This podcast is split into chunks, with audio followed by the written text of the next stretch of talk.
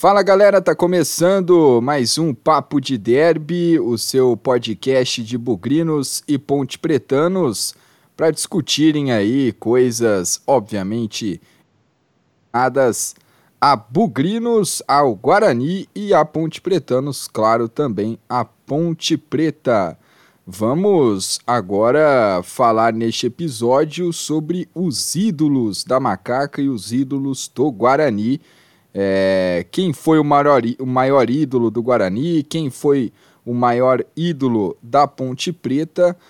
Teve uma enquete né, no, no Globo Esporte recentemente que elegeu o maior ídolo aí é, formado nas categorias de base em Campinas. O Careca foi eleito e, por incrível que pareça, eu vi até muitos pontepretanos concordando com o Careca sendo eleito aí a maior revelação do futebol campineiro careca, que jogou no Guarani, depois foi para o Napoli, jogou junto com o Maratona. Então, foi um grande jogador também, mas vamos relembrar outros craques que já jogaram na Ponte Preta, outros craques que já jogaram no Guarani e tentar debater aí se um é maior que o outro, se se igualam, enfim. Vamos discutir na mesa hoje do Papo de Derby. Temos João Felipe. Tudo bem, João Felipe? Bem-vindo mais uma vez ao Papo de Derby. Fala, Xará. Tamo junto de novo. Abraço para os amigos da nossa mesa virtual. Também o Felipe Camargo para falar sobre os ídolos, no caso, alvinegros. Tudo bem, Felipe? Bem-vindo mais uma vez ao Papo de Derby. Obrigado, Joãozinho. Abraço para os amigos da mesa aí. Murilo, também do lado Alviverde, pronto para falar sobre os ídolos bugrinos. Tudo bem, Murilo? Bem-vindo mais uma vez. Fala, João. Fala, amigos da mesa. Bora lá para mais essa resenha aí. E para finalizar, André Sales, o Proco, para falar sobre os ídolos alvinegros. Fala, Andrezinho. Fala, Joãozinho. Um abraço para você, um abraço para os amigos da mesa e um especial para os ouvintes. Bom, vamos começar então aí sobre essa discussão de ídolos é, por parte do Guarani, ídolos por parte da Ponte Preta também. João Felipe, e aí? Tem aí uma lista, os maiores ídolos, quem você acha o maior ídolo que você viu jogar, o maior jogador também que você viu jogar e quem você considera aí. Podemos fazer um top 5, vai, de quem são os ídolos aí que você considera da história do Guarani, João Felipe? Xará, eu vou, eu vou me ater, na verdade, aos ídolos que eu vi jogar, ou pelo menos tem a minha memória recente. Então, é óbvio que tem 78 daqui de lá para cá, mas vou meter mais da década de 90 até hoje. Ou seja, poucos ídolos, né? Na verdade, até para falar de ídolo é meio complicado, porque ainda mais depois que a gente vai ficando velho, xará e amigos. É, esse negócio de idolatria, você vai pensando, putz, ídolo fica um negócio meio louco, né? De repente vira é. ídolo, vira mito, aí é uma confusão total. Agora, até aproveitando o que você disse aí, que teve até torcedor da Ponte que, que concordou que o Careca foi a maior revelação do futebol campineiro, né? E tem sentido, viu, Xará? É, Para o Ponte Pretano, ele também fez um gol histórico. O Careca só não é mais ídolo da torcida do Guarani, porque no Brasileirão de 86, aos 14 minutos do segundo tempo da prorrogação, ele fez o gol de empate que levou a decisão para os pênaltis e tirou do Guarani o nosso bicampeonato nacional. Então o Careca só não é mais ídolo nosso por isso, mas é ídolo também, né? Afinal de contas, ele teve na campanha vitoriosa de 78. Agora, Xará, nós temos aí Amoroso, Luizão, Neto, que foi ídolo aqui, também é ídolo lá em São Paulo, né? Pelo Corinthians. E nós temos um ídolo das vacas magras, né? A minha geração viu muito mais vacas magras do que vacas gordas. Uhum. E o nosso ídolo das vacas magras, com certeza, é o Fumagalli. Boa. Mas tem muita gente boa para a gente bater um papo aí durante o papo de derby. Bem lembrado, Fumagalli.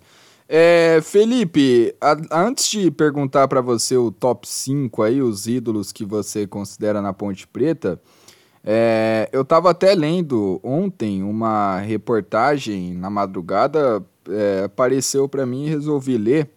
Não sei se vocês conseguiram ler também algo do tipo, mas era uma reportagem do site UOL que falava sobre o Rui Rei, né? O Rui Rei que em 77 foi aí uma das polêmicas daquele título conquistado pelo Corinthians. Seis meses depois, ele estava contratado pelo time do Parque São Jorge e ele revelou, né, a situação, é, negou, né, que tivesse alguma coisa, alguma negociação antes disso. É, falou que jamais faria algo do tipo e que ficou triste também, etc. E para muita gente também, né, inclusive até conhecidos meus, o Rui Rei era um cara que poderia, né, se não tivesse se envolvido nessa polêmica, ele poderia ser considerado aí um dos ídolos é, da história da ponte, mas não foi, né? Creio eu, pelo menos na minha ótica, ele acabou saindo aí meio que pela porta dos fundos na Ponte Preta depois de 77. Mas para você, Felipe, a Ponte tem aí mais ídolos além do de cá, na sua visão? É, falando do Rui Rei aí que você puxou o assunto, né? O Rui Rei no final ele acabou sendo o vilão, né? O grande vilão da história aí da, daquele time que eu acho que é o time que mais deixou ídolos na cabeça do Ponte Pretano, pelo menos a geração anterior à nossa, né? que tinha o Dirley, tinha Oscar, Polozzi, o próprio Dicá, que você já citou, enfim.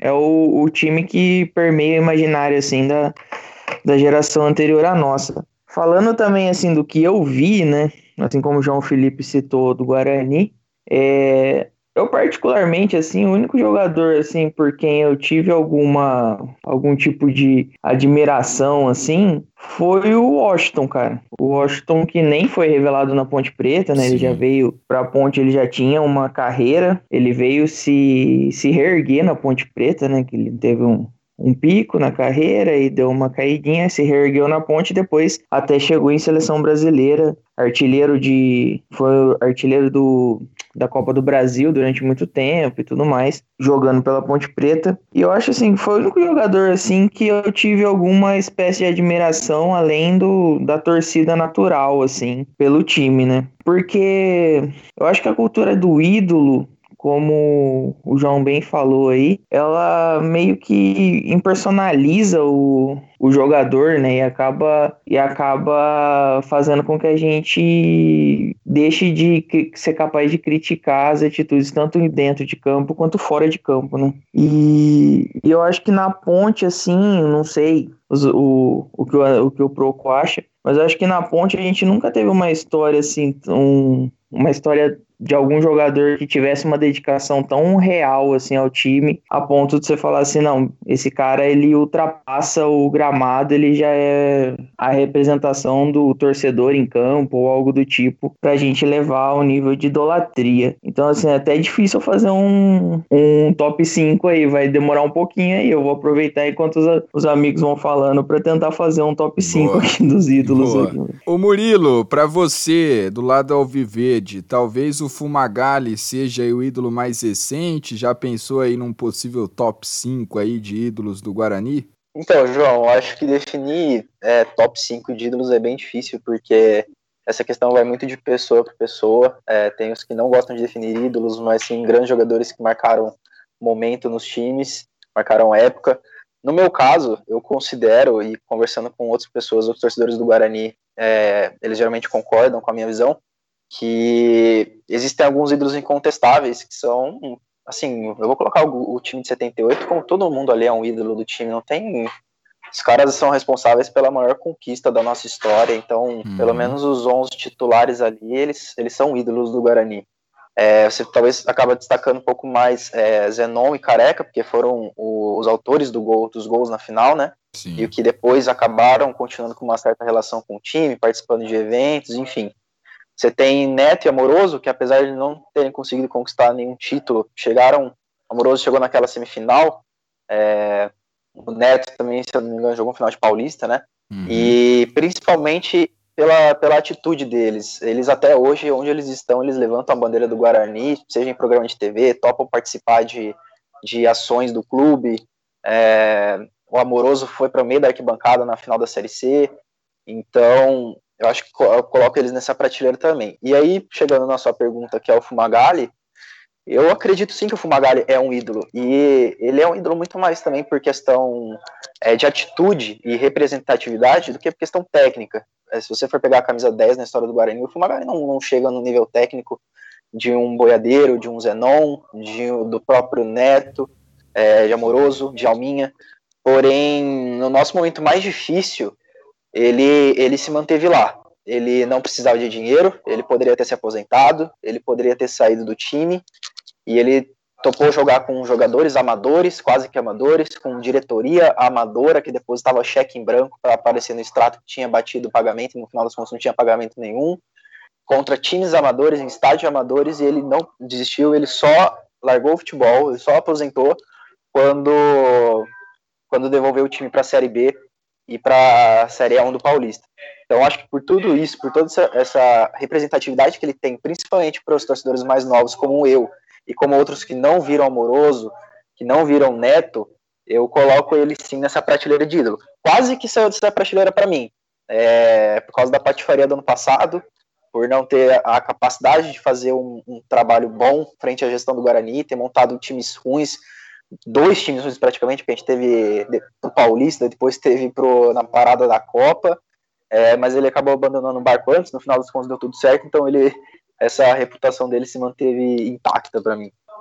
É, acho que existem, o João Felipe foi bem, né? Existem ídolos aí das vacas magras, né? Ou dos momentos ruins, né? Não são ídolos porque, é, sei lá, jogaram muita bola, mas ídolos pelo que representaram, né? Dentro e fora do gramado, né? Existem inúmeros exemplos assim. André Salles, Proco. E aí, Proco, tem aí uma seleção de ídolos? A Ponte tem uma escassez, podemos dizer, de ídolos, até porque tem muitos jogadores que já entraram para a história, né, de certa forma, dá até para citar alguns aqui.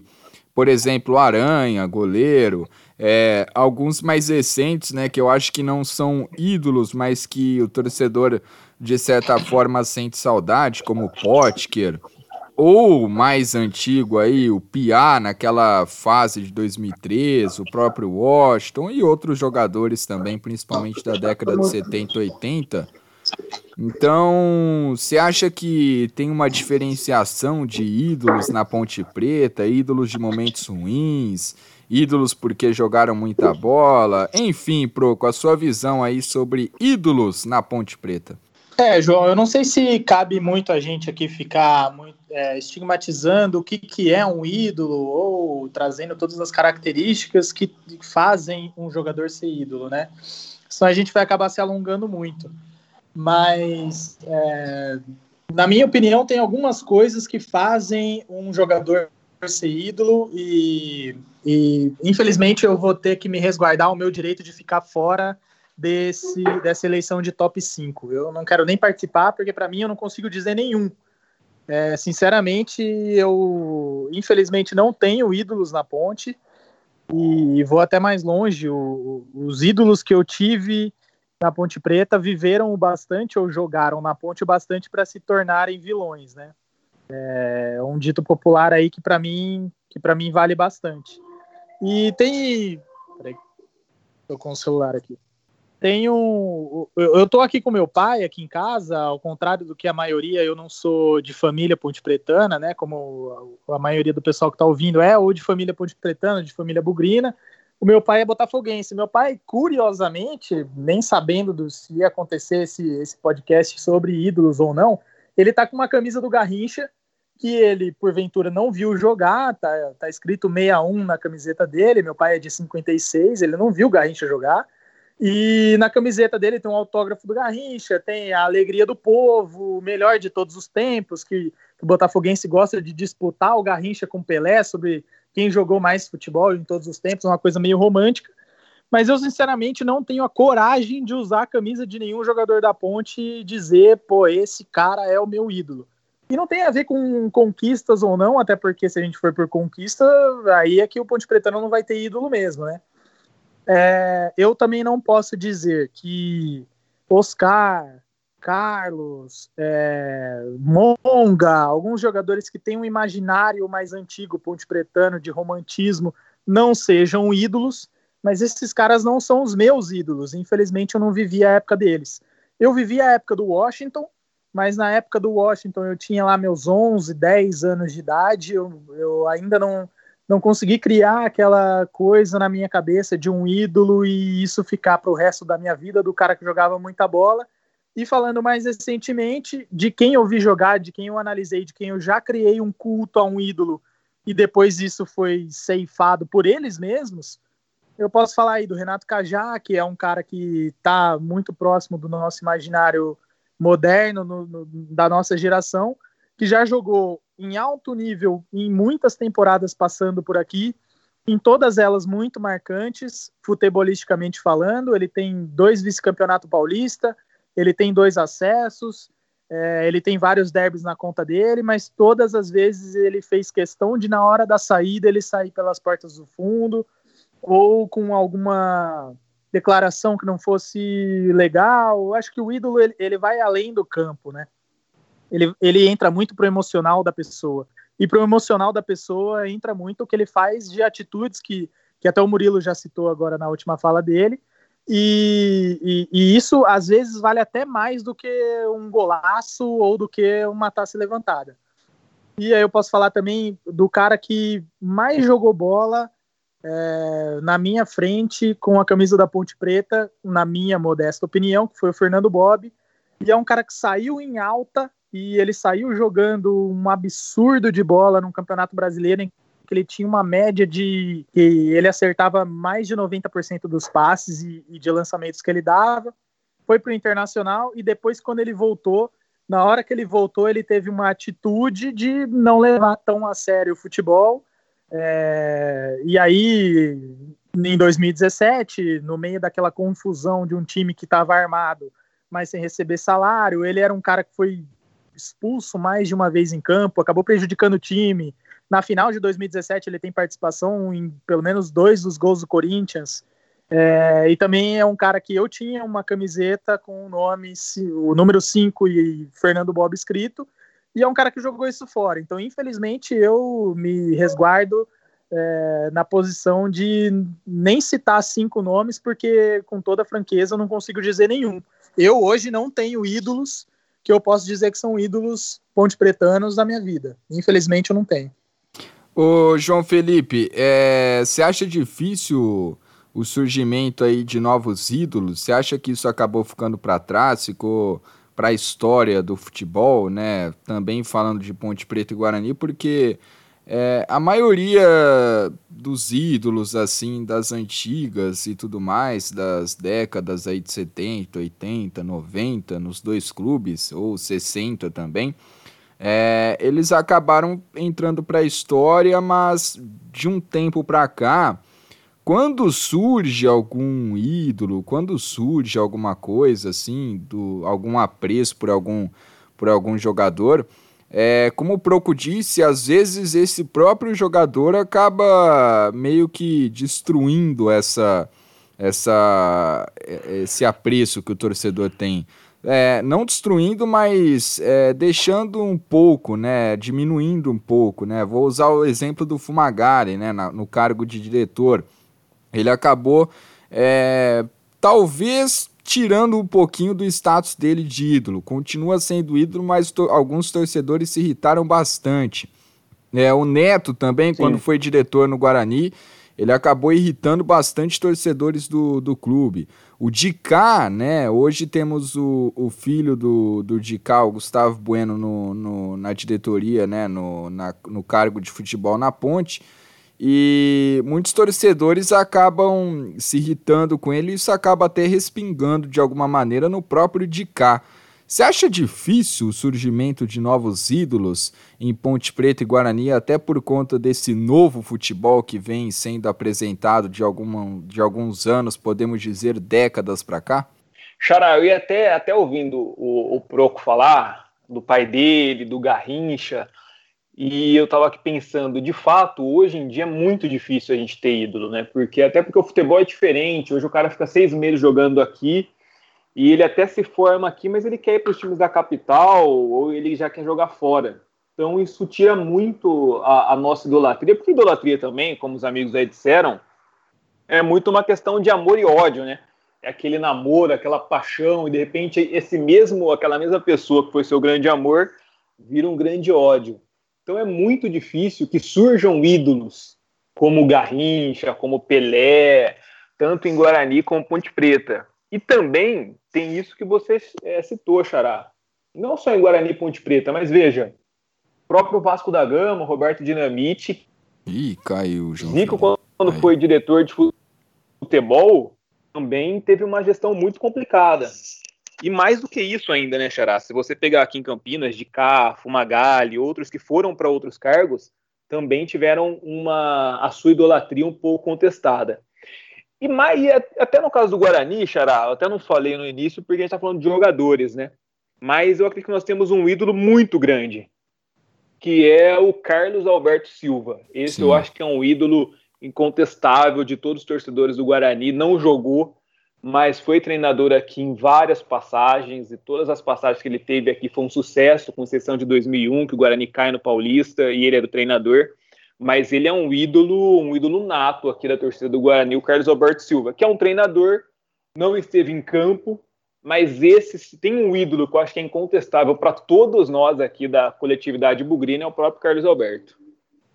Ô Felipe Camargo, você acha que tá mais difícil um jogador se tornar ídolo atualmente? Ah, eu, eu na verdade eu acho que tá mais fácil, cara.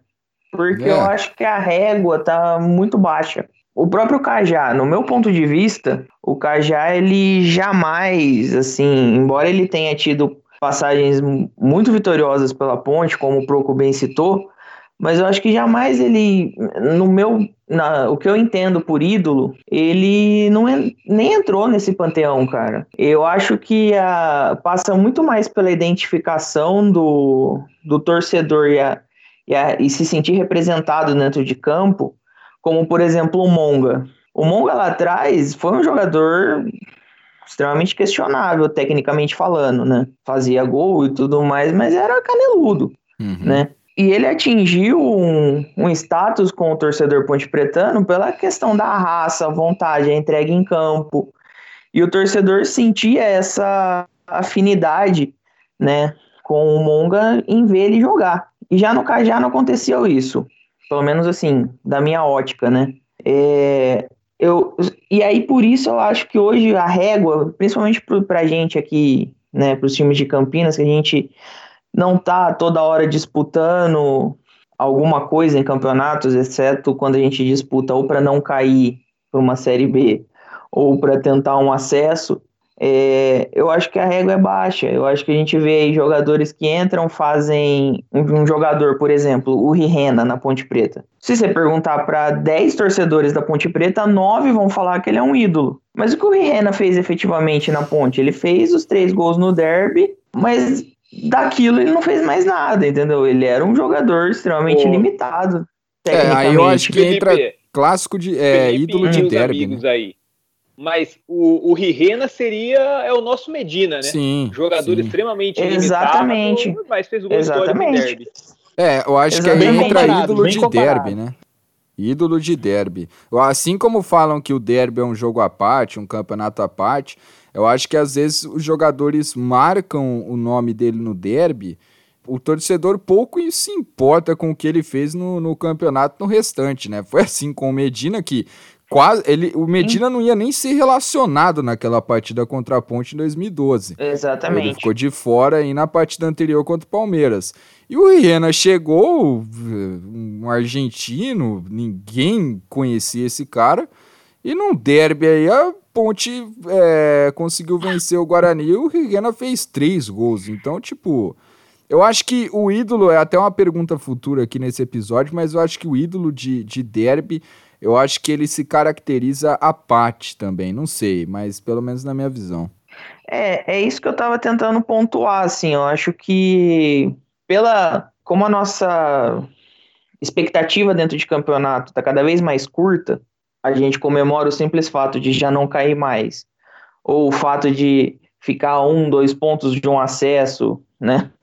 Como aconteceu recentemente, hum. é, eu acho que tá mais fácil pro cara atingir esse status de ídolos. Eu acho que essa carência do torcedor, aí falando principalmente da Ponte Preta, é, essa carência do torcedor por conquistas faz com que a gente endeuse jogadores assim por, por factoides, por ter feito um, uma partida excelente contra num derby, num, num ponto totalmente fora da curva, é, ou por uma vez ter se apresentado na coletiva num, num outro time e falar assim, ah, mas eu devo, eu, meu coração é ponte pretano, ou algo do tipo. Já até sei isso de quem está falando. o cara lá num status de, de, de ídolo. E não é a verdade, entendeu? Eu acho que é mais ou menos por isso que eu acho que a nossa régua tá, tá, tá muito baixa.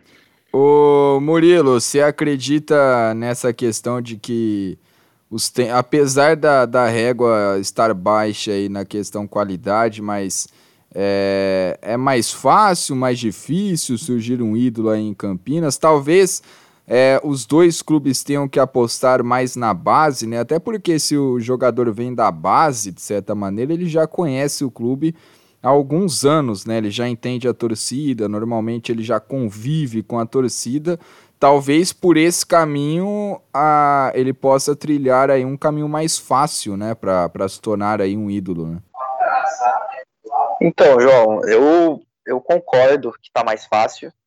É, e aí é, é uma questão difícil, porque assim, eu acho que a gente tem que mudar. O, o Felipe falou de régua mais baixa, é que aí a gente acaba se atrapalhando. Aí eu vou falar pelo Guarani, pela própria história do clube. Então, você tem um Guarani brigando por brasileiro em 70, em, nos anos 70 e nos anos 80, quase que brigou ali em 94, quase não, brigou em 94, caiu na semifinal.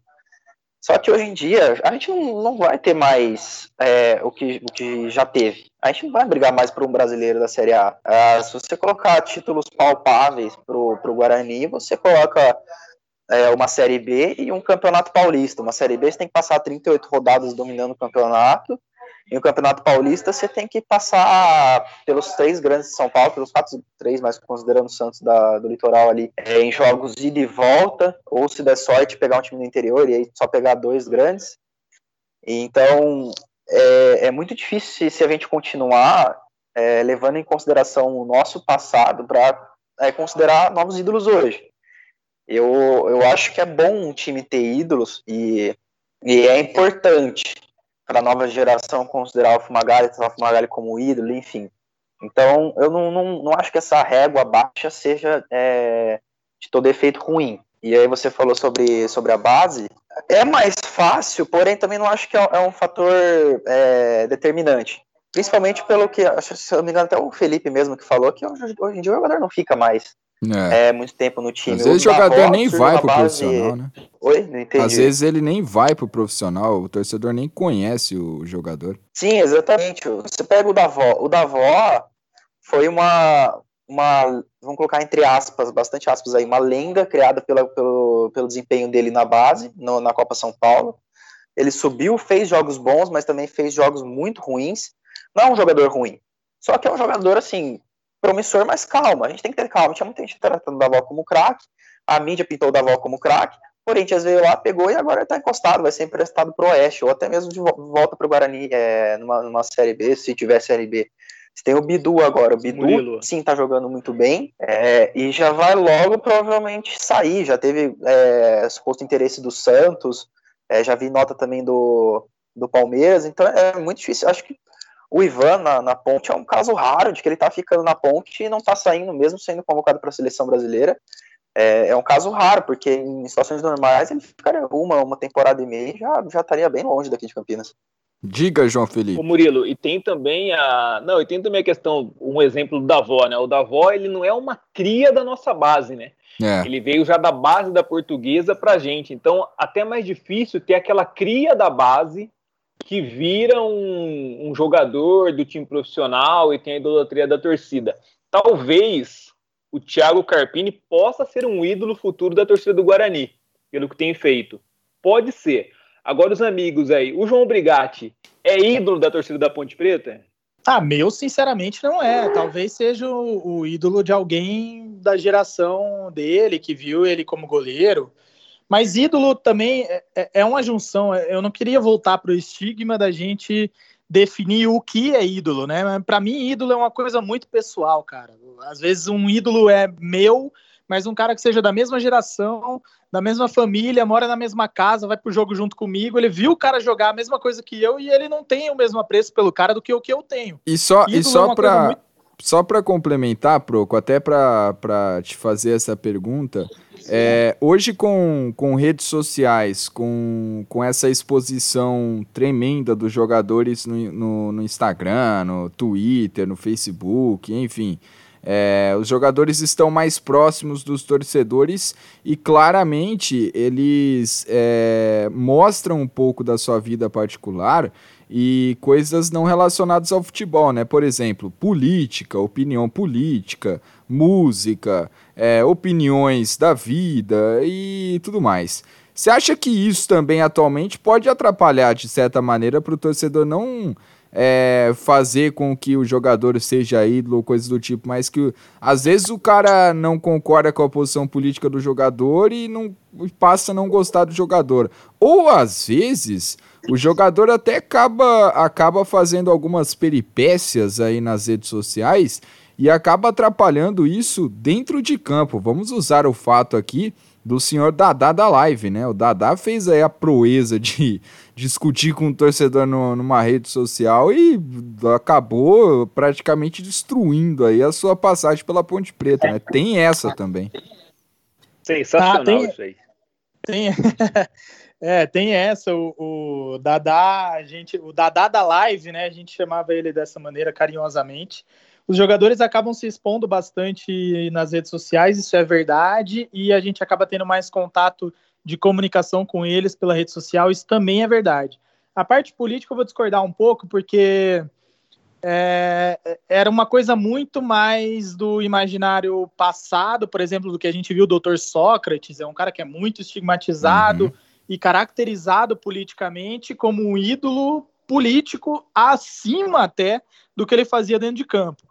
Eu acho que pra gente ter um jogador de futebol que chegue nesse nível hoje em dia é só se o cara for presidente da república, cara. Não, mas eu Muito digo no, na discordância, sabe? Por exemplo, se o cara é, tem uma opinião política, sei é, lá. um cara... exemplo é o Felipe Melo, vai. É, dizer, vai. Tem, o cara é fã do, do Bolsonaro ou fã do Lula. Que gosta do Felipe Melo em campo e odeia o que ele fala sim, fora do campo, e sim. por isso ele tem mais dificuldade de virar ídolo. Tá bom, faz sentido, mas é um. É, é bem exceção, é exceção da exceção.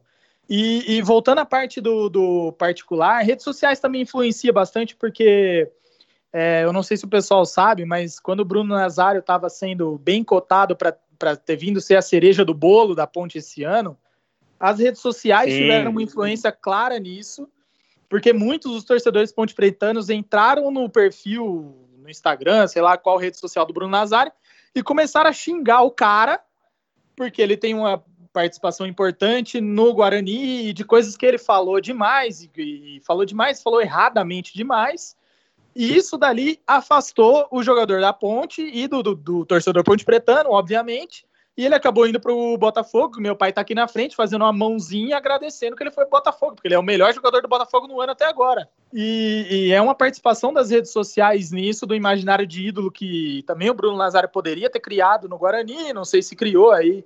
Aí é uma pergunta para os nossos outros amigos. Acho que não. É, é, também acho que não, mas enfim, na época era o, o pessoal gostava o pessoal gostava de falar, né? Mas hoje acho que também ficou para trás. Para você ver como é uma coisa pessoal e, e, temporal. Não, foi um grande jogador, mas como ele falou muita besteira e a gente perdeu o derby porque ele provocou muito, para mim ele perdeu perdeu muito do que ele poderia ser. Mas foi um grande jogador e poderia ter sido na ponte também. É, se, se tivesse sido 1 a 0 aquele derby com um escanteio cobrado por ele, o gol contra o Danilo Barcelos, ele era ídolo do Guarani. Hoje em dia ele não é, né?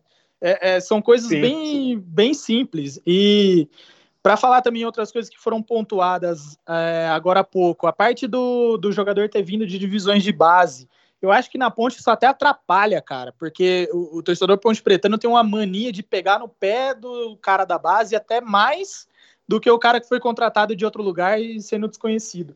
Eu, particularmente, critiquei demais o Ivan, mas quem me acompanha sabe que eu. Principalmente é, no ano passado, que eu pedi que o Igor fosse o goleiro titular da ponte. e, e, eu não tenho vergonha de dizer, é, eu gosto muito do Ivan como pessoa, achei ele um cara sensacional. Acho que ele vai ser um dos goleiros top do mundo, mas teve uma hora que eu é, preferia o Ivan, o, desculpa, o Igor, no lugar do Ivan, porque eu achava um goleiro mais seguro. O Ivan é um goleiro que faz uns milagres e tal, mas na saída de gol ele não é tão seguro.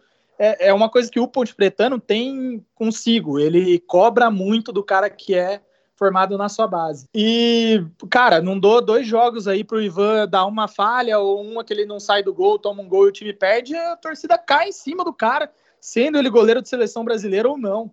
Tem, tem uma parte que é sim um sarrafo baixo.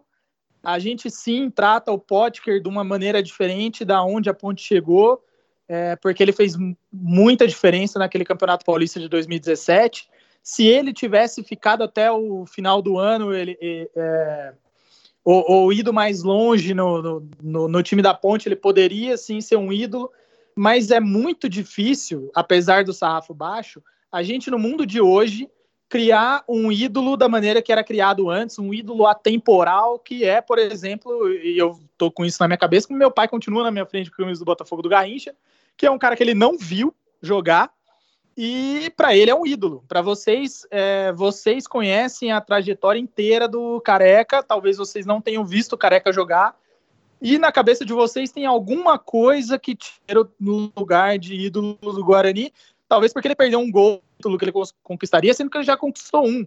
Então, esse negócio de ídolo atemporal, na nossa época, que é tudo a toque de caixa, eu acho que o cara pode ser ídolo em, em dois jogos, como o Rihena foi, e, e, o cara ser ídolo a longo prazo é cada vez mais difícil. É, é, é muito difícil. É, a gente exige muito de um cara ser ídolo hoje em dia. Apesar do sarrafo ser baixo, a exigência é muito alta. É, já que o papo é de derby, e é legal relembrar alguns derbys e tudo mais, e existem alguns jogadores que parece que vieram ao mundo apenas para jogar o derby, né, ou apenas para ser ídolo de derby, posso citar dois, o Riena, eu acho que a profissão do Riena atualmente é ser ídolo da ponte por causa do derby, essa é a profissão do Riena, assim como é a profissão do Medina também ser ídolo do Guarani por causa do derby, ponto, só jogaram o derby, fizeram história e estão na cabeça do torcedor, viraram música e Ô, João, etc. Hoje em dia, Hoje em dia, eu acho que o, a Ponte é mais o ídolo do Rirena do que o é. Rirena é ídolo da Ponte. É. O, o Rirena vive disso, cara. Ele é, vive ele, de Ponte ele, Preta hoje. Essa é a função dele. O trabalho dele atualmente é ser ídolo da Ponte. Igual o Ourinho, que acredita que ele é ídolo da torcida da Ponte. Ele tem isso na cabeça dele, por causa do derby. O torcedor nem lembra que o Ourinho existe, mas ele tá lá nas redes sociais e, tem, e ele acredita é, friamente que ele é um ídolo da Ponte Preta. É, faz parte, mas eu acho que não. Bom, é. Mas ele tem que valorizar a única.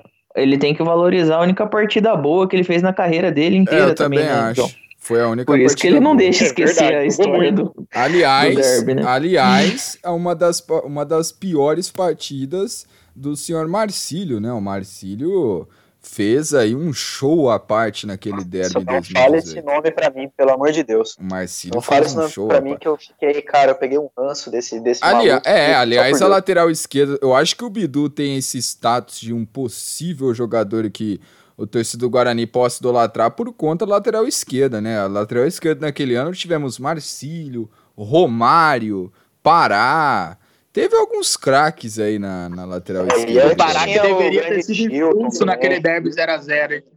Isso é verdade. Não só o Pará, quanto o Ferreira também naquele pênalti. É... Felipe, foi na minha frente, foi na minha frente, cara. Foi, foi exatamente na minha frente. Eu vi a peidada do juiz na minha frente, cara. Foi um absurdo aquilo ali. Eu achei que ele seria expulso. Ah, mas eu vou levantar a bandeira. Aí eu vou levantar a bandeira aqui. Teve um lance que, se eu não me engano, foi o Natan que deu uma solada na cara do maluco do Guarani com a bola no alto e também não, não, não foi expulso, não. Então. É que você não é, viu o João Vitor no derby. Disputa, Murilo. Essa do Natan, a bola tava em disputa. É que você não viu o João Vitor no derby. Agora Vamos... tem. Vocês estão ah. falando dessas figuras de derby aí. Eu tô lembrando que tem. O Fabinho também poderia ser é, um grande jogador. Só de derby, Fabinho, né? Ele acha que ele é ídolo porque ele jogou muito ele provoca muito a ponte. Fez até gol pelo 15 contra a ponte. Agora, e vocês falando do Pará, o Proco falou do Pará, eu tô lembrando do Ricardinho. Eu prefiro Pará sem qualidade, dando peitada em derby, do que o Ricardinho, que foi quase ídolo nosso, mas afinou em derby, que isso também dá um outro programa, né? É, e o. Até uma questão para se debater também. Existem muitos jogadores ocultos que a torcida, as duas torcidas sequer lembram, mas que eles mesmos se consideram ídolos, né? Teve o Proco deve lembrar desse nome, é um, é, acho que é Eduardo Ratinho, alguma coisa Ratinho, Walter Ratinho. Eu sei que ele foi um dos protagonistas, ele foi um dos caras que desencadearam naquela confusão gigantesca em Joinville, que teve bala de borracha, gás de pimenta, confronto com a polícia. Claro, por conta do locutor maluco do estádio, mas também por conta das provocações durante todo o jogo desse tal Walter, alguma coisa ratinho que já tinha passado pelo Guarani e que ficava provocando a torcida da ponte o jogo inteiro, né? Eu acho que é Eduardo Ratinho, né? É. Não lembro direito. Eu só, eu só descobri que ele jogou no Guarani Eduardo, depois desse é. jogo. É, era alguma coisa ratinho, velho. Eu sei que ele então, foi... eu só descobri, João, que ele jogou no Guarani depois do jogo, depois da... eu tava lá em Joinville tô, é, e foi realmente bem complicado do começo ao fim. Desde que a gente pisou em Joinville até a hora que a gente foi embora de Joinville foi foi bem perigoso, bem hostil. Mas eu só descobri quem é esse cara e que ele estava provocando tanto porque tinha jogado no Guarani depois. E depois ele ter inflamado, depois de ter dado confusão e tudo, eu fui descobrir, ah, foi então por isso que ele estava tão preocupado com a torcida da Ponte aquele jogo, ele jogou no Guarani. Eu não sabia. Eu também não, descobri depois. Depois que eu tomei uma bala de borracha. Só um detalhe sobre esse assunto, só um detalhe sobre esse assunto, que agora, se não me engano, foi terça-feira, teve uma live no, no Zona Bugrina com o Fabinho, ele falou dessa história. Aí vocês podem ter o benefício da dúvida de acreditar nele ou não, mas o que ele disse é que ele levou o histórico dele para o Guarani e ele já tinha o Edson Ratinho, que era amigo dele, pessoal. Também já acabou, tinha jogado aqui, mas eu nem lembrava que o Edson Ratinho tinha jogado aqui. E o Fabinho levou para dentro do ônibus do Joinville é, as provocações que o Guarani, que a torcida do Guarani costuma fazer com a ponte. Então, diz ele que tem até vídeos dessa, dessa época, o Edson Ratinho estava na live e começou a cantar músicas do tipo, músicas que a torcida da arquibancada do Guarani canta, é, é que os jogadores de Joinville é, cantavam no ônibus indo para o jogo. Então eu acho que tem uma grande chance do, desse espírito de guerra que se criou no jogo e essa provocação que veio bastante do Edson Ratinho, que foi criada pelo, pelo Fabinho que estava no campo. Cara, aquilo foi bizarro. Então, faz sentido, Murilo. Eu, eu, até agradeço você ter falado sobre isso, mas é, a gente falando sobre ídolo aqui, e você falando que você não lembra do Edson Ratinho ter jogado no Guarani, falando de Fabinho, falando de. Pô, com todo respeito, cara, a gente tá num episódio sobre ídolos e a gente tá perdendo tempo sobre esses caras, cara, não, não, não faz sentido, né? O, o deles é muito pequeno e gerou uma violência que sinceramente, se esse cara talvez souber o que aconteceu em Joinville, ele talvez se arrependa de ele ter entrado nessa pilha do Fabinho, porque foi, foi uma coisa bem complicada mesmo. Foi, foi, foi bem, bem difícil. Eu acho que foi irresponsável da parte Ô, dele. Proco, né? Não, mas esses jogadores limitados aí, é, Edson Ratinho, Ourinho, esses caras, eles querem ser ídolo de algum lugar. E aí eles se aproveitam eles querem usar um outra maneira, nossa né? rivalidade. Vocês não acham isso? É, eles querem usar o ídolo da rivalidade. Ourinho foi um ótimo exemplo. Só é marqueteiro que tentou fazer a imagem. Eu, eu só queria fazer uma observação que a gente colocou o Fabinho nessa conversa e é até discordar um pouco do João Felipe, que assim, eu acho que apesar do Fabinho não ter não é longe de ser um exemplo técnico, o Fabinho ganhou muita coisa no Guarani, ele também tem uma representatividade enorme pelo que fez em 2011, junto com todo aquele elenco de ter jogado sem salário. Ele estava em 2009 no acesso, foi injustiçado em 2010, estava em 2012 no, no nosso Campeonato Paulista.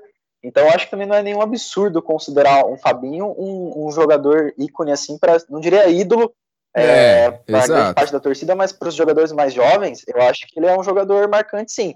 aí a gente entra naquela questão que a gente falou no começo do programa. Não é questão técnica. O Fabinho não é um jogador conhecido no cenário brasileiro, não jogou em, em grandíssimos times, só que a atitude que ele teve com o Guarani, a representatividade e a, a, o prazo que ele ficou aqui no Guarani, a gente falou tanto que o jogador não fica no time, ele ficou aí três anos conseguindo duas grandes conquistas, e dá para considerar o que fizeram em 2011 também é, uma conquista devido o time ter ficado sete, oito meses sem salário, isso é praticamente um ano sem salário, essa temporada inteira sem salário, então eu não acho nenhum absurdo a torcida do Guarani valorizar e colocar o, o, o Fabinho numa prateleira de ídolo dessa vaga, dessas vacas, vacas magras que, que a gente tá pensando aí. Agora, o Edson Ratinho Ô, Murilo, entrou acho... assunto de e, e sei lá, mas a torcida do Guarani nem lembra desse cara. Não, o, o Fabinho, eu acho que ele tá entre, entre os grandes jogadores da, da época das vacas magras, assim. Injustiçado em 2010, teria que jogar a Série A aqui, o Wagner Mancini mandou ele embora. E você lembrou agora de 2011, e 2011 nós temos um outro ídolo também fora de campo. Eu citei o Carlos Alberto Silva, mas não dá para deixar também de citar o grande Giba, que fez o milagre de 2011. É, bem lembrado. Mas eu não sei se eu colocaria na prateleira. João. Eu, eu acho que existem prateleiras diferentes. Diga. Não, só, só falando que essa nossa, esse nosso último pedaço da conversa aí deu muita. É, justificou o que o Felipe estava falando do sarrafo baixo, né? De, de às vezes, pequenas atitudes e, e, e, poucos momentos pontuais. Não falando do Fabinho, porque o pessoal falou que o Fabinho teve uma vida mais longa no Guarani, de várias campanhas e tal. Mas de alguns outros jogadores em que o sarrafo estava tão baixo, né? a gente é tão carente de alguém que faça alguma coisa diferente do que a gente está acostumado a ver, que normalmente é ruim, que qualquer atitude que seja diferente ou um pouquinho mais, um, um tom acima, a gente já quer achar ídolo. Por exemplo, eu vou, voltar ao assunto do Ricardinho. O Ricardinho é, teve uma participação importante no acesso do Guarani da Série A2, no, no título, coisa e tal. É, cara, ele e, e, e, eu acho que em derbys isso é muito marcante para a carreira dele. Ele deve odiar muito a ponte, mais do que o normal, do que um, um cara que, que tem ligação com o Guarani e tal, porque tinha uma expectativa muito grande de ele cons é, consolidar a idolatria que ele né, parecia ter. E nos derbys ele sempre falava demais ou, ou, ou, agia demais, era sempre o cara mais esquentadinho no jogo e tal, e perdi o derby. E, e o Guarani veio a ganhar um derby agora da Ponte mais recentemente sem o Ricardinho, né? Com o Ricardinho, não lembro se ele estava no banco, tava se ele não banco. foi nem relacionado e tal. Mas o sarrafo é baixo, às vezes a atitude, é, a gente é, espera alguma coisa diferente. E sendo é, coisa mínima que seja diferente, a gente já considera alguma coisa de, de idolatria que, é, pensando é, mais atrás, pensando com Oscar, com Carlos, com Polozzi, com grandes jogadores como Marco Aurélio, com Jair Pisserni, eu falo, cara, putz, eu, em respeito a essas pessoas que têm uma história tão bonita com a camisa da Ponte, eu hoje não consigo chamar André Luiz de ídolo, Potker de ídolo. Mas aí, o, o, o é, André. Sei lá, alguns jogadores que no meu imaginário tenham participado bastante, mas para mim eles são grandes jogadores que vestiram a camisa da Ponte Preta. Eles não são ídolos, cara. Sim, eu entendo. Agora, até para finalizar, e, e, André, Felipe, João Felipe Murilo, é, eu acho que existem prateleiras diferentes de ídolo porque jogou muita bola, ídolo porque fez alguma coisa num momento ruim, se identificou com a torcida, mas não jogou muita bola, e ídolo de derby. Ídolo de derby, aí eu posso dizer o ídolo que marcou três gols num derby, marcou dois gols num derby, ou que provocou a torcida, coisas do tipo, ídolo de derby. Eu acho que existem essas três prateleiras, né? A primeira prateleira de jogadores que realmente jogaram muita bola, principalmente na década de 70. A segunda prateleira mais atual, de, de vacas magras, de que se identificaram com o clube, com a torcida, que lutaram por alguma coisa e o ídolo de Derby também mais recente. Mas olha só, a gente já discutiu aqui nesse podcast também como se um clube depende do outro e a gente ficou quase uma hora e meia aqui falando se um clube dependia do outro ou não. Mas até em ídolo, cara, até se o cara provoca o time rival, ele, por, por conta do sarrafo ser tão baixo, por conta do futebol ser tão ameno, tão ruim, tão abaixo da média, se o cara provoca, se o cara joga na ponte provoca o Guarani, ou joga no Guarani e provoca a ponte, ele vira ídolo. Se ele marca dois gols num derby, ele vira ídolo. Não porque ele jogou bola, mas porque ele fez alguma coisa diferente, né? Sei lá, eu acho que ele até vira ídolo, mas não numa prateleira que ele jogou bola, mas uma prateleira de derby. Ele virou ídolo no derby. Por exemplo, o Rirena. Rirena não jogou bola na ponte, ele fez três gols e ponto. Medina. Medina até um jogo antes nem relacionado era. Entrou, fez dois gols. E existem outras pessoas, o Ourinho, o próprio André Luiz jogou além, mas jogou bastante no derby.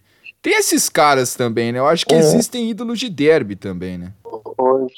Um exemplo, um exemplo assim em cima dessa questão de derby, teve o Hernandes, né, o Catito Hernandes que veio para a Ponte, ele veio com todo aquele status, era a grande contratação da Ponte no ano, e, e ele faz golaço de cobertura, né, numa falha terrível do goleiro do Guarani, e, e ali ele entendeu que ele já tinha feito a missão dele, na, depois disso ele não joga mais. Ele simplesmente não joga mais por todo o período que ele ficou até a ponte dispensar ele, ele não entra, praticamente nem entra mais em campo. É. Então eu acho assim que o cara já veio com esse, já veio com esse pensamento. Ele falou: "Não, eu vou lá, se eu fizer um jogo fora da, do normal, num derby, pronto, eu já garanti o que eu precisava para estar tá na história do, do clube.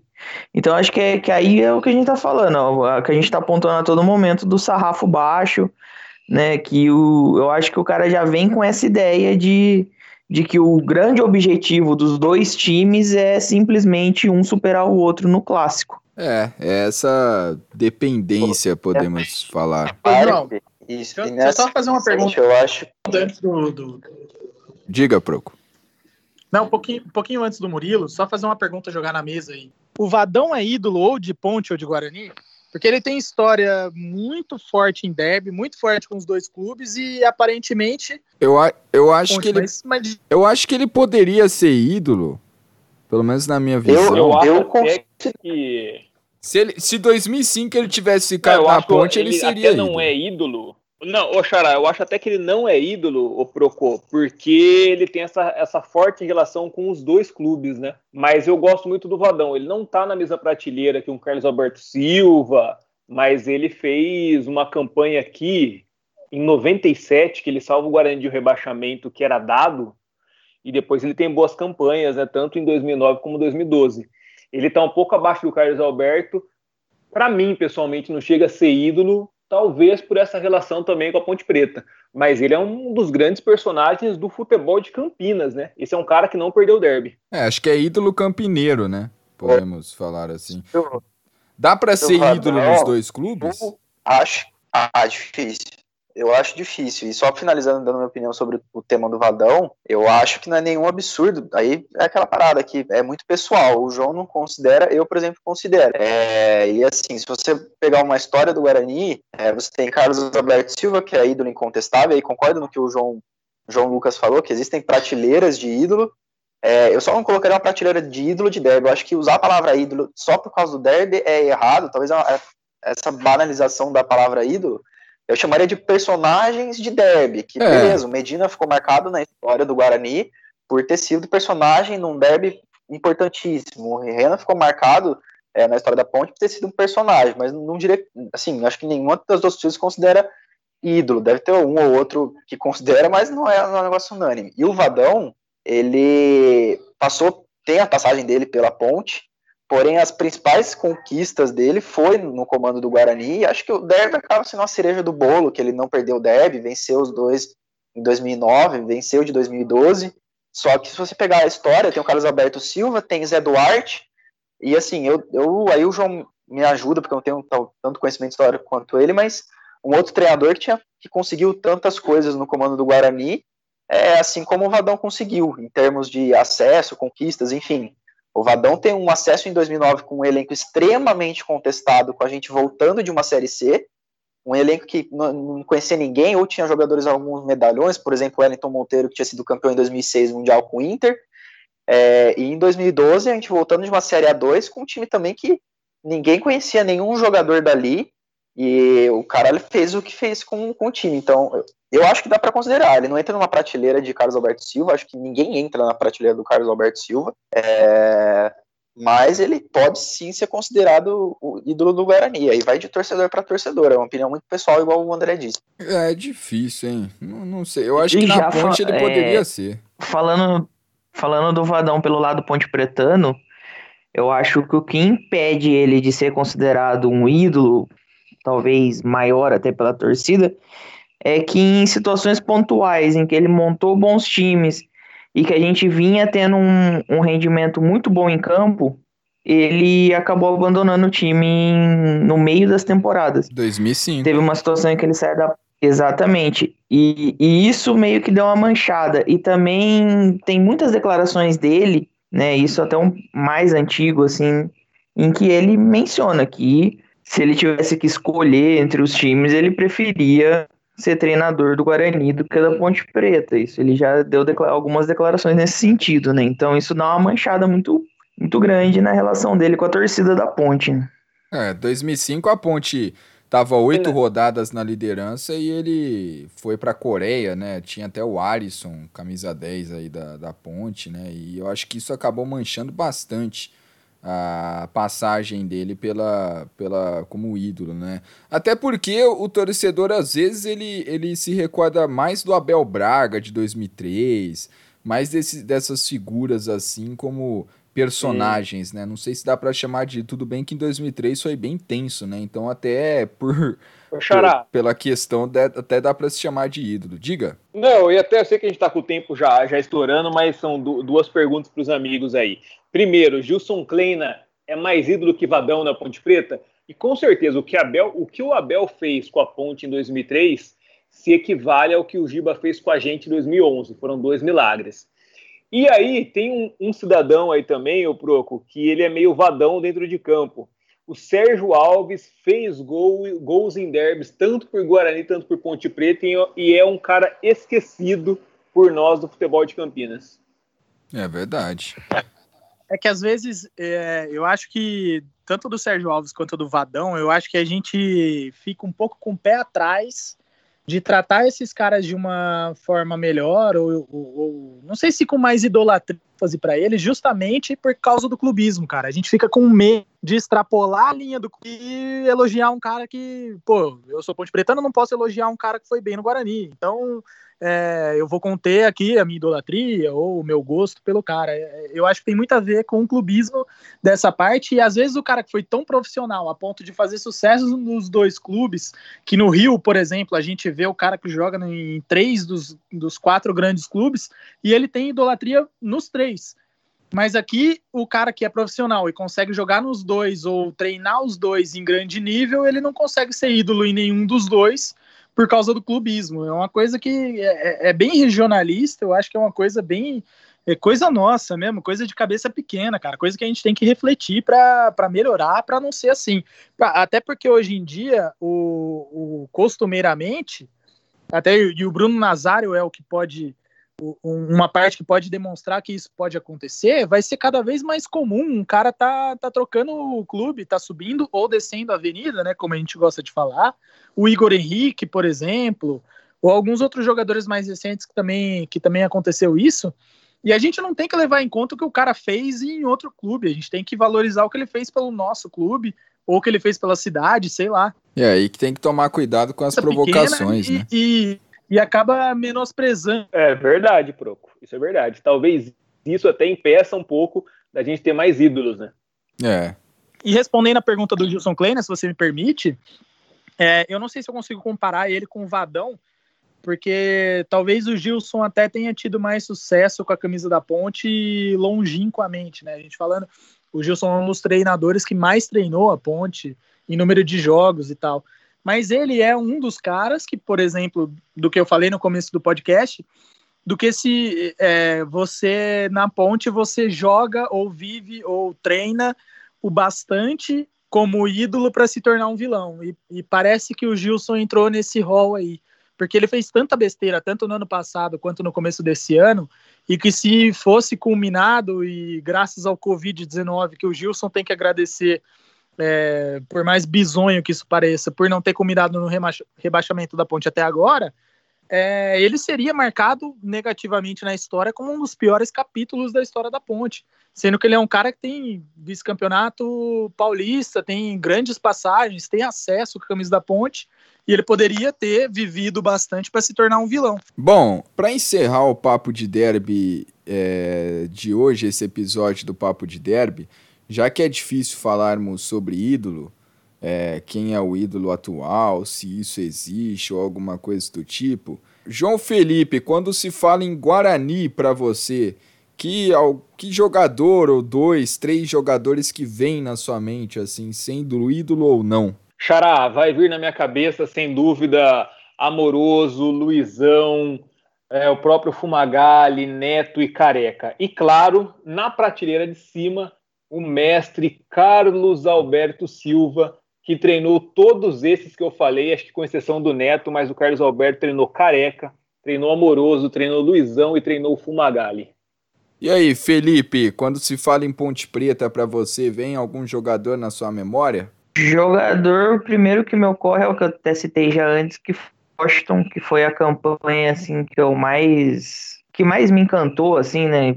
Eu ainda era criança, né, na, nos 12, 13 anos, que é, que é o período que eu considero que é onde a gente forma de verdade alguma idolatria por jogador. Uhum. E o futebol ainda é uma coisa lúdica, né? Me vem o Abelão, que realmente o que aconteceu em 2003 é um, um marco na história da Ponte Preta. Você imaginar que a Ponte trouxe um técnico do nível do Abelão e que esse cara, que já era campeão brasileiro, já tinha sido já tinha passagem histórica em outros clubes, era ídolo de outros clubes grandes do cenário, vem para Ponte Preta, passa um perrengue desgraçado aqui, paga jogador para jogar do próprio bolso, né? Assim, o que ele fez em 2003 assim foi uma coisa inimaginável, assim, não tem como você não colocar um cara desse numa numa galeria assim de ídolo, um cara diferente na história.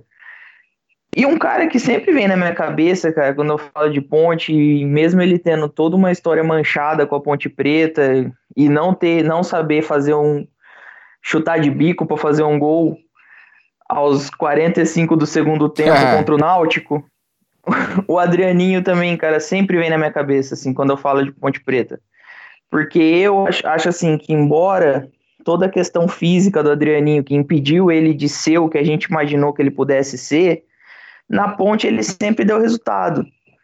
E eu acho que, assim, traçando um paralelo entre ele e o Cajá, por exemplo, que eram dois jogadores da mesma função, mesmo estilo de jogo, uhum. eu conseguia ter uma identificação muito maior com o Adrianinho do que eu tive com o Cajá em todas as passagens e até passagens mais vitoriosas que o Cajá teve na ponte do que o próprio Adrianinho. Então, assim, acho que quando me perguntam de Ponte Preta, tirando a história lá de trás, né?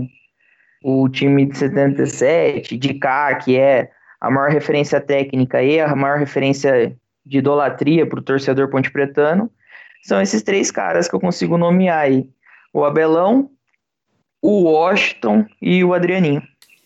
E aí, Murilo, quando se fala em Guarani para você? Ah, não, não, foge do padrão que o João, João Felipe trouxe. É Neto, Careca, Zenon, Amoroso e, lógico, Carlos Alberto Silva. Mas falando de jogador, esses quatro.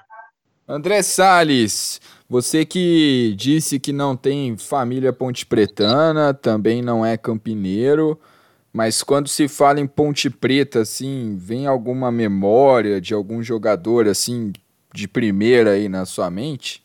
João, é, eu até gostaria de dar uma pincelada no Abel antes, porque, por uhum. exemplo, o Abel que, que o Felipe citou é um grande exemplo de talvez um cara que seja um ídolo na mente de, de muitas pessoas, mas que nessa minha toada de que se ele voltar para a ponte, eu tenho muito medo de nos outros, últimos trabalhos dele, o que acabou acontecendo no Fluminense, no Flamengo, possa acabar acontecendo com a ponte e ele perder é, esse prestígio que ele tem na ponte por um trabalho ruim que ele possa fazer. Então, eu até, às vezes eu quero que o, que o Abel venha, que ele volte, que ele treine a ponte, mas eu prefiro que ele não venha, porque pode ser que ele jogue no lixo tudo que ele fez em 2003, foi uma história linda, uma história com certeza está marcada na, na, na, na, ponte, nas páginas da história da Ponte Preta. Sim. Mas quando eu penso em Ponte Preta e quando eu penso em idolatria, quem é o maior ídolo da Ponte na minha cabeça,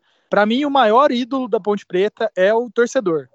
O seu torcedor que continua é, presente, que continua apaixonado pelo clube, que continua é, dando a cara a tapa ou, ou ou abraçando esse time em qualquer situação, para mim esse é o maior ídolo da Ponte, porque esse não vai perder é, nunca a sua paixão e a sua magia pelo clube. Que em algum outro momento é, alguma coisa acabou acontecendo e esse, esse vidro quebrou, esse espelho quebrou. Então, para mim, é, eu até valorizo bastante o nome do sócio torcedor da Ponte, seu torcedor camisa 10, porque a Ponte é diferente, cara. Para a gente, é, o, o, maior ídolo é o torcedor e quem entra em campo e quem faz a diferença acaba sendo o torcedor no final das contas. Então, o camisa 10 da Ponte, o ídolo da Ponte é a torcida Ponte Pretana e é por isso que às vezes eu cobro muito a torcida da Ponte para que ela apoie mais, para que ela volte um pouco às origens, porque é ela que no fim das contas é ela que faz a diferença, não é um jogador que foi contratado ou às vezes um jogador da base que está pensando em ser vendido quem tá ali, quem, quem, quem se importa mesmo é o torcedor da ponte. E isso daí, para mim, não tem nada igual, não tem jogador, não tem é, o treinador ou o dirigente que, que faça face ao que o torcedor Ponte Pretano faz pelo clube. Tá certo, obrigado André Sales, Felipe Camargo, João Felipe e também o Murilo. Este foi o Papo de Derby falando sobre ídolos, sobre personagens, sobre jogadores que de alguma maneira marcaram seu nome na história de Ponte Preta e também de Guarani. Voltamos no próximo episódio. Até mais.